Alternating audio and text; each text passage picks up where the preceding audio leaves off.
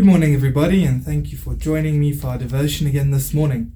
Apologize for the bad sound quality. I've been fortunate enough to have upgraded my cellular device on which I do all my recordings, and my um, microphone that I use and plug in is unable to do that because this new device does not have a headphone jack. But uh, I do have a way around that, so I will make a plan, God willing, in the coming weeks very soon. It depends how quickly take a Takealot can deliver what needs to be delivered. Anyways, I've got another short verse today. We all know this one. We all love this one. It's from John 3 16. For God so loved the world that he gave his only begotten Son, that whoever believes in him should not perish, but have eternal life. Now, there's so much to unpack in those short few words that I think we sometimes don't understand what it actually means. So let's go through it. God so loved the world. Loved the world, not accepted the world. I've heard a lot of um, of you know we in June and Pride Month and all the rest of that, and I've heard so many Christians claiming that John three sixteen is one of the verses to support uh, our or what Christians should support homosexuality because of John three sixteen. For God so loved the world, so we should love the world. Yes, but God didn't accept the world. Now, to the Jewish believer, that was also revolutionary because it doesn't say God so loved Israel, which was one of the prominent thoughts in uh, the Jewish mind at the time. God loved the world, not just Israel. Uh, furthermore, God did not wait for the world to love him. God took the initiative. God loved the world. Then we see in the next verse, He so loved the world that He gave His only begotten Son. Not only did he express his love, but he did something about it. He did something radical. He did something total.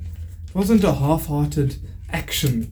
He loved the world and he did something to demonstrate that love in that he came to earth and died for us. And that expression, his only begotten Son, to Nicodemus, who was talking to Jesus at this time with the Jewish thought and the Jewish mind, would have immediately thought about um, instances like Isaac and Abraham Abraham giving up Isaac, his only son, his only inheritance through whom the people Israel would come, and he was going to give him up.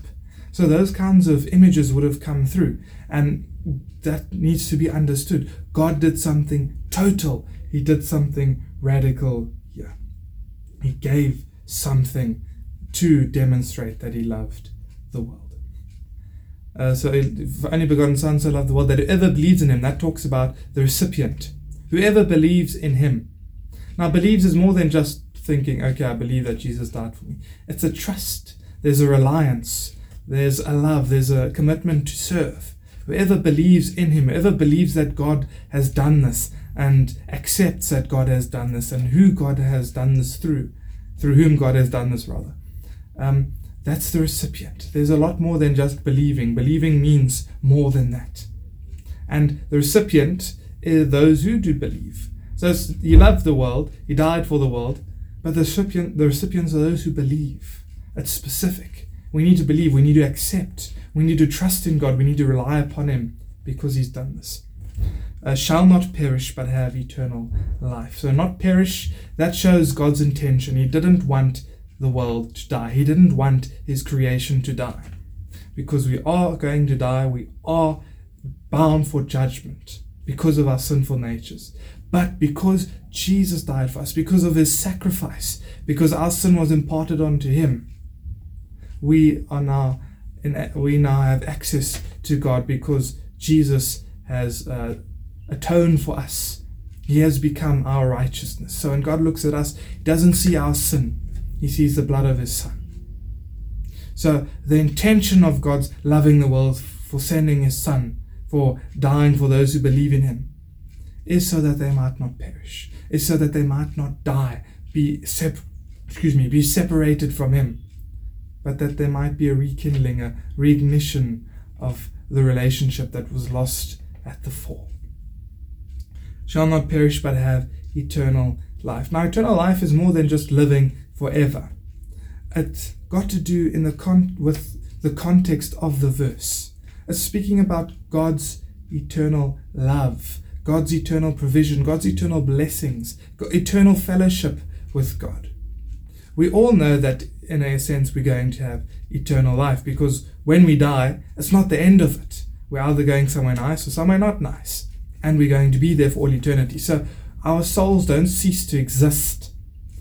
So when in John 3:16, the eternal life there is talking about eternal life with God, in God, through God, experiencing his love, experiencing him for all eternity. That's the benefit of this thing. So God loved the world. He took the initiative. God sent his son, his only son. He did something about it that was complete. So that whoever believes, the recipient, we need to accept this, we need to understand, we need to trust in him, shall not perish. We're not going to die. God, this was his intention to save us, but have everlasting love where we can enjoy his love and his provision and his blessing and just right fellowship and relationship with him, a communion with him forever and ever. So there's so much goodness in this little verse John 3:16. I hope I've been able to explain some stuff that maybe you did know, maybe you didn't know.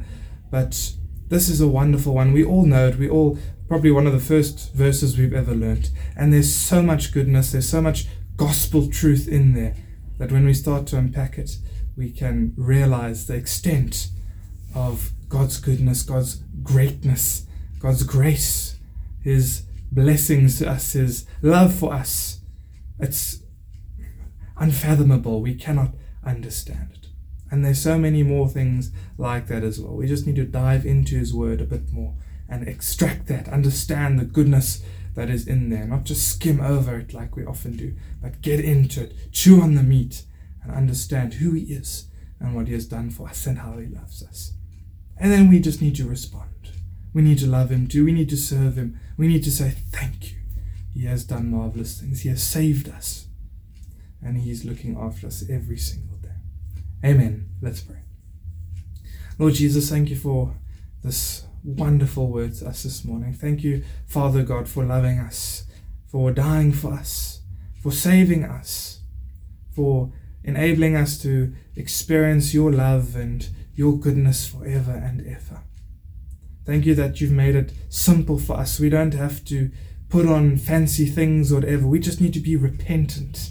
We just need to be accepting of you. We need to receive your love. And Father, I pray that where maybe people who are watching today have been hesitant to do that, where we've still been uh, so determined to trust in our own abilities to save us. Please forgive us. Please help us to put off those sinful chains, those human, worldly chains, and just receive your love. Just understand who you are and what you've done for us. And to believe in you, to trust in you, to rely upon you. Thank you for what you're doing in our lives. Thank you that you love us. Thank you that you're never going to let us go. Pray that you help us to learn to love you more, to learn to trust you more. How you want us to love you, how you want us to trust you. Help us to be faithful children of God, we pray. In Jesus' name. Amen.